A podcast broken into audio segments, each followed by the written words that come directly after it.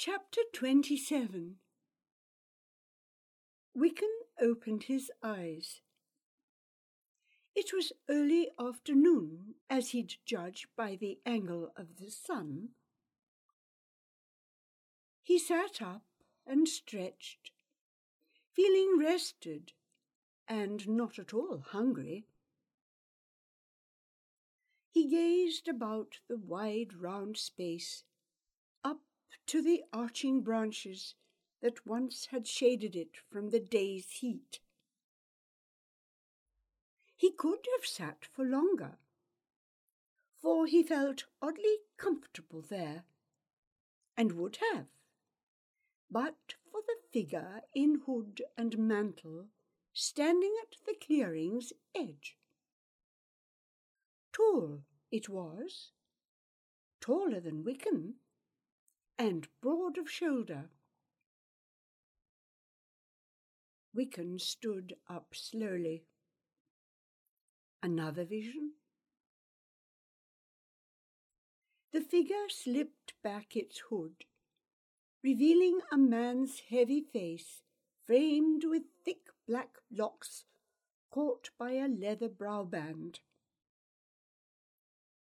Normal as the man seemed, Wiccan could see right through him to the trees beyond. "Who are you?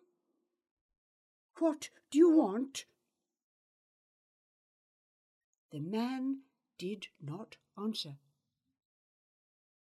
How could he, thought Wiccan. So rattled he'd been, he'd spoken in Crigmorren. He asked again. This time in the common tongue. As before, the man did not speak, did not move his lips. Yet now a word came into Wiccan's head. A name. Thrulvar.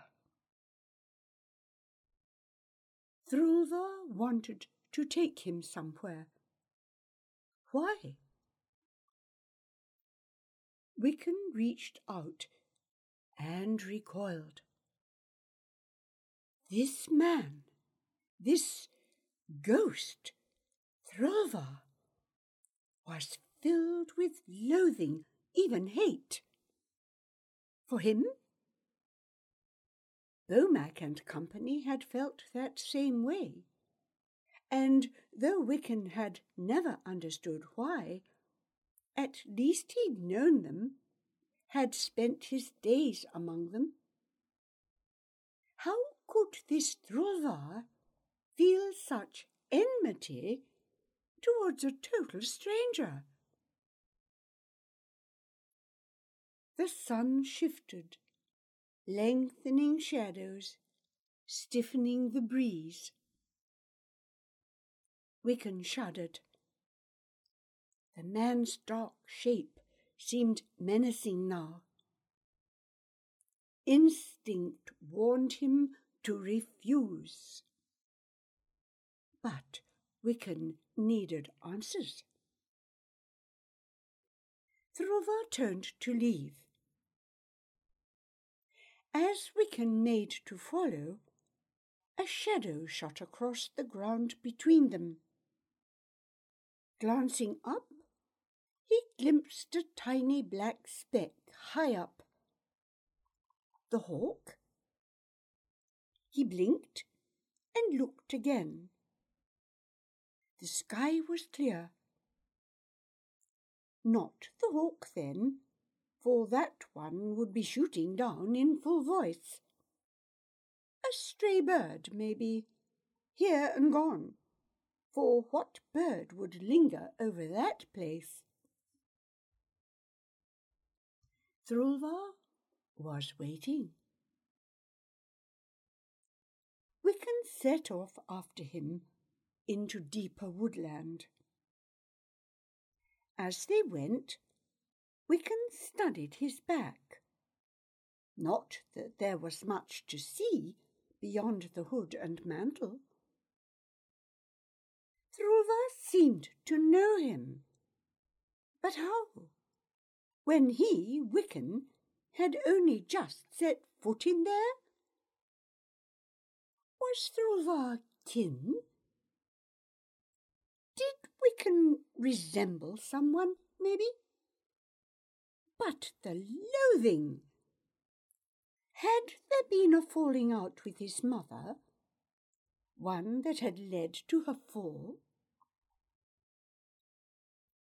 Wiccan glanced around, saw nothing but a straggly path through more wasted woodland, more burnt-out stretches.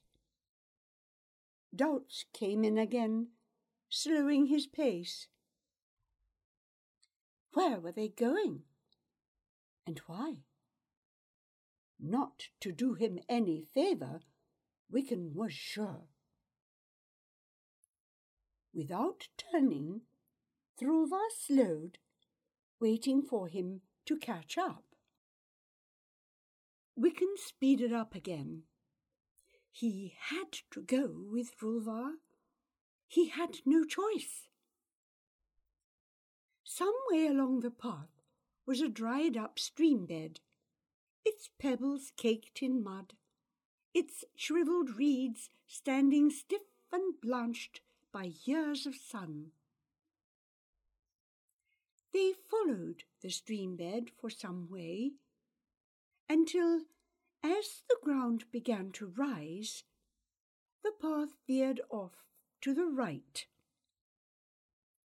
On Wiccan climbed, amid charred trunks that lay tumbled lengthwise down the incline, long straight shapes half buried in their own ash.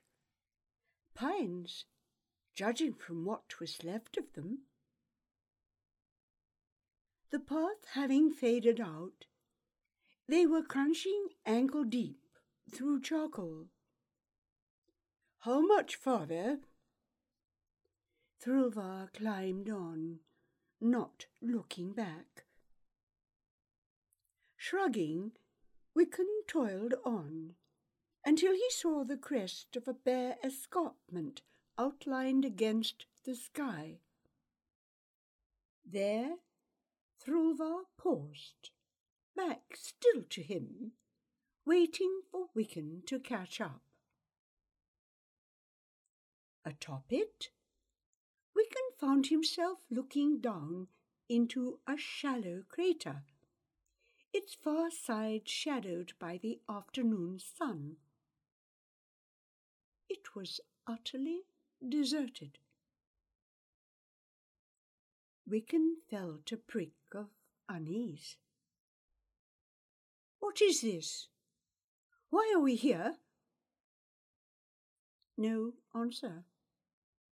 Thrulvar was gone. Wiccan folded his arms, rubbing them hard. Was he, Wiccan, really standing there, or still lying asleep back in the clearing? How would he know? That waterfall had seemed real enough, and terrifying in its reality. Yet he had come to, curled up on that gritty floor. The waterfall was where he and his mother had fallen. Had something also happened here? Something to do with him? He gazed down into the crater, taking its measure. Back in the Crigmorren, he'd learned how mountains were formed in various ways, by shifts and folds through the world's heaving, earthquakes, the rock master had called them. Other mountains popped up like bubbles in a porridge pot. Most often the bubbles burst to form deep craters filled with molten stone, magma, boiling up through the world's cracked crust. Over time, the magma cooled, leaving a flat and stony floor. This crater, round as a pudding basin, would have been formed thus, as Wiccan guessed. It didn't look much. Save for a few dead scrubby bushes, its walls were bare and wind-scarred. What grass there was lay sparse as cornstalks on a barn floor after winnowing. One odd thing, though. At the centre of the basin floor, two trees stood side by side and seemed intact. Scrambling, slipping down over loose rock, Wiccan went to take a look. On reaching them, he walked around them, thinking how beautiful they must have been. Small and slender, with sinuous trunks fanning into delicate branches that overlapped to form an arch. Dead they were, as everything else in that place, and yet, though rusty brown, they were not mangled, or flattened, or burned, or rotted away, but still held firm, and their branches still kept their leaves. Wiccan placed his hand on one, remembering the feel of the dead pine saplings. Sensing movement, Wiccan let go the branch and turned. Folk coming from all around, over the crater's rim. Some wore mantles, some not, the colours of their clothes showing bright against the green. Green! The sparse brown grass clumps were now live and upstanding. Whipping about, Wiccan found the two trees alive also, denser, rounder, and more solid than before. He stepped back. There was about them now a shadow not wholly cast by the latening sun. The folk streamed down, converging on the trees. As Thrulvar had, they seemed real, and yet were not entirely solid. Two men stepped through, Thrulvar and another, tall as Thrulvar, yet leaner, with strong straight nose, grey eyes, and thick black hair banded at the brow, a stern face, and familiar. As the two men reached the trees, the stern man turned to the people.